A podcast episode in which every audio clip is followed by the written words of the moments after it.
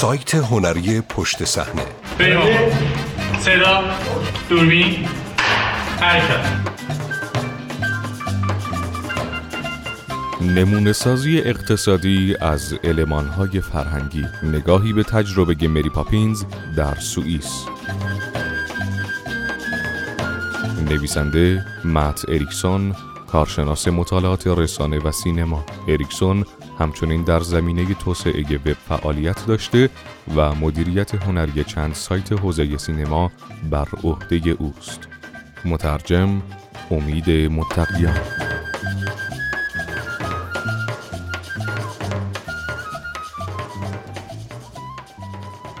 بادهای مشرقی قباری به سوی ما در حرکت است. گویی چیزی دمیده می شود چیزی در سرآغاز خود.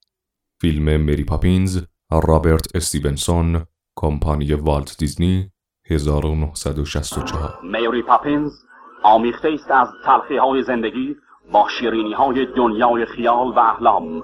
پدیده است پر که به عنوان بزرگترین پیروزی والت دیزنی شناخته شده. می‌دانم این نقل قول ارتباطی به بحث ما ندارد اما کمی صبر کنید.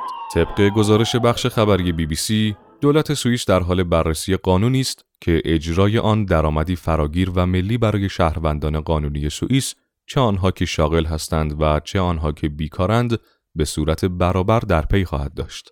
شاید برای بعضی غیر واقعی یا حتی غیر قابل تصور باشد. با این حال اجازه دهید تا این نکته را در نظر بگیریم که سر تامس مور خیلی قبلتر این ایده را در قرن 16 در نوشته های خود در قالب آرمان شهر مطرح کرد. امروز سوئیس می تواند این قلمروی ناشناخته اقتصادی را کشف کند. در سال 2012 میانگین تولید ناخالص داخلی ایالات متحده به ازای هر نفر معادل 49 ممیز 965 هزارم دلار بود. در حالی که یک شهروند متوسط سوئیسی چیزی در حدود 79 ممیز 52 هزارم دلار به دست آورده. به خاطر همین گزارش هاست که سوئیس ثروتمندترین اقتصاد دنیا لقب گرفته. علاوه بر این، دولت سوئیس اخیرا قانونی را تصویب کرده که به طور سختگیرانه پاداش ها و نیز پرداخت ها را محدود می کند. شاید عده از آن به عنوان سقف درآمد ملی تعبیر کنند. همه این اقدامات در راستای تلاش بیشتر برای توزیع ثروت ملی و بهبود کیفیت زندگی برای تمام شهروندان است. بسیاری در این مورد بحث می کنند که ممکن است این قوانین جایگزین سیستم رفاه شود و شاید انگیزه کار کردن را در مردم خاموش کند و یا ادامه تحصیل برای دنبال کردن یک حرفه را منتفی کند. اما طرفداران لایحه مثل انو اشیمد مدعی هستند شهروندان سوئیس و دیگر نقاط جهان احساس می کنند زندانی شغلهایشان هستند و از ترس از دست دادن موقعیت شغلی خود باید هفته ای 60 تا 80 ساعت کار کنند. اشیمد معتقد است ایده ای نیست که مردم کمتر کار خواهند کرد بلکه در تصمیم گیری آزاد خواهند بود. بسیاری از شهروندان در امریکا و خارج از آن معتقد هستند که زیر بار برآورده کردن تعهدات مالی خود از قبض ها گرفته تا هزینه های خود رو و وام ها کمر خم کردند. این مسئله موجب کاهش زمانی شده که افراد می توانند با خانواده خود سپری کنند یا لحظاتی که دوست دارند به حرفه مورد علاقه خود اختصاص دهند. در ازا روزها را سپری می کنند تا کلکسیون قرضها را پرداخت کنند. عده کمی این امتیاز را دارند که در شغلی کار کنند که دوستش دارند. علاوه بر این چون این تلاشی شاید کاری مثبت برای فقرا، ناتوانان و سالمندانی باشد که امید و راهی برای نجات ندارند. بسیاری از اصلاحگران اجتماعی پا را فراتر می‌گذارند و معتقد هستند سوئیس راهی را پیش گرفته که می‌تواند یک مدل جستجوی معنوی برای دیگران باشد تا دغدغه موضوعی مثل پول را با کیفیت زندگی هماهنگ کند. چه واگنر دانشجوی 25 ساله مقطع کارشناسی ارشد دانشگاه زوریخ در مقاله ای می‌گوید من یک دختر دارم و البته که او تمام انگیزه من است. من مراقب او هستم اما چون این جدلی بر سر این که مجبورم کار کنم تا بتوانم زندگی کنیم وجود دارد. فکر می کنم با یک درآمد پایه هم همچنان نیاز است کار کنم. اما می توانم. شاید به خودم بگویم بگذار این هفته را در کنار دخترت سپری کنی.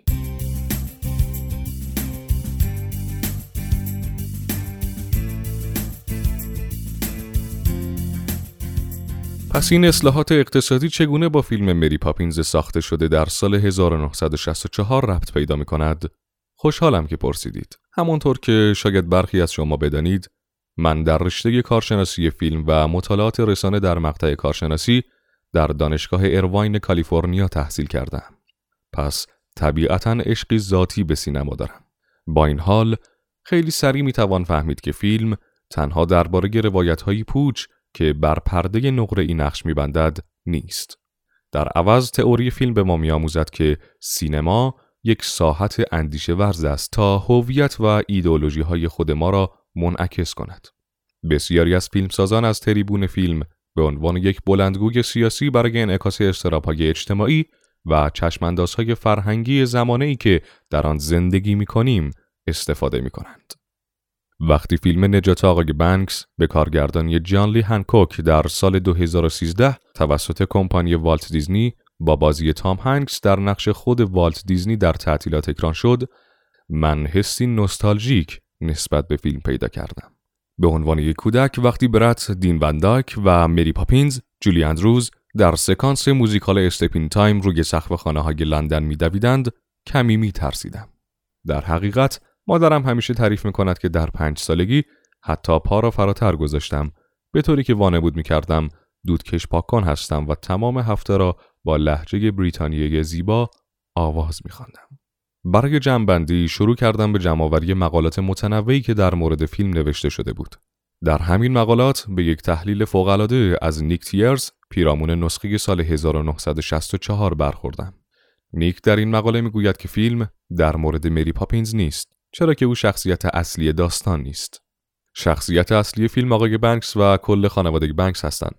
زیرا خط تعلیق داستان آنها شبیه قهرمان سنتی است.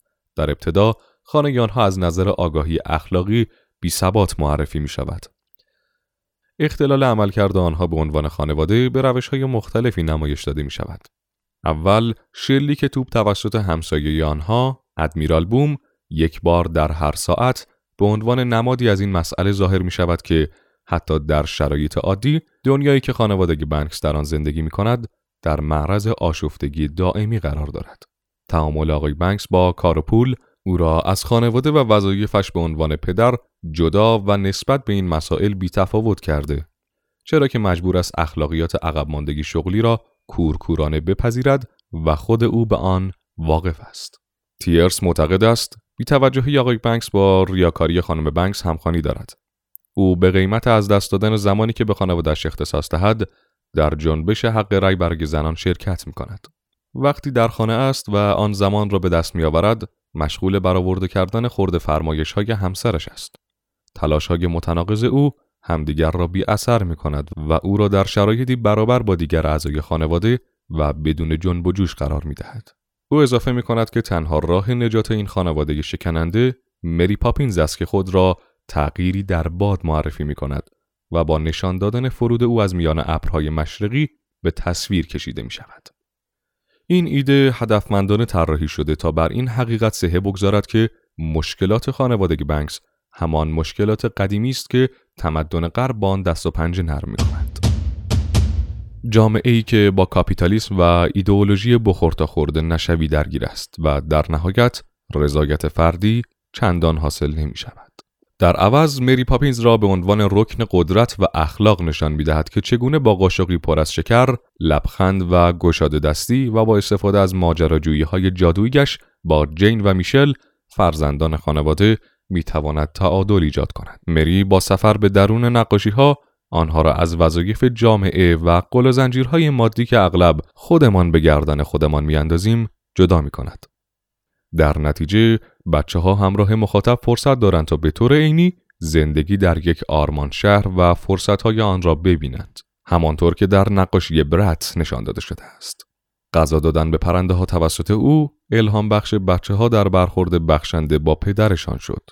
پدری که به تازگی موقعیت خود را در بانک فدرال از دست داده بود. با علم به این که این شغل خیلی برای پدر مهم بود، بچه ها تمام پولهای خود را به پدرشان دادند تا محبت و از خودگذشتگی خود را نشان دهند.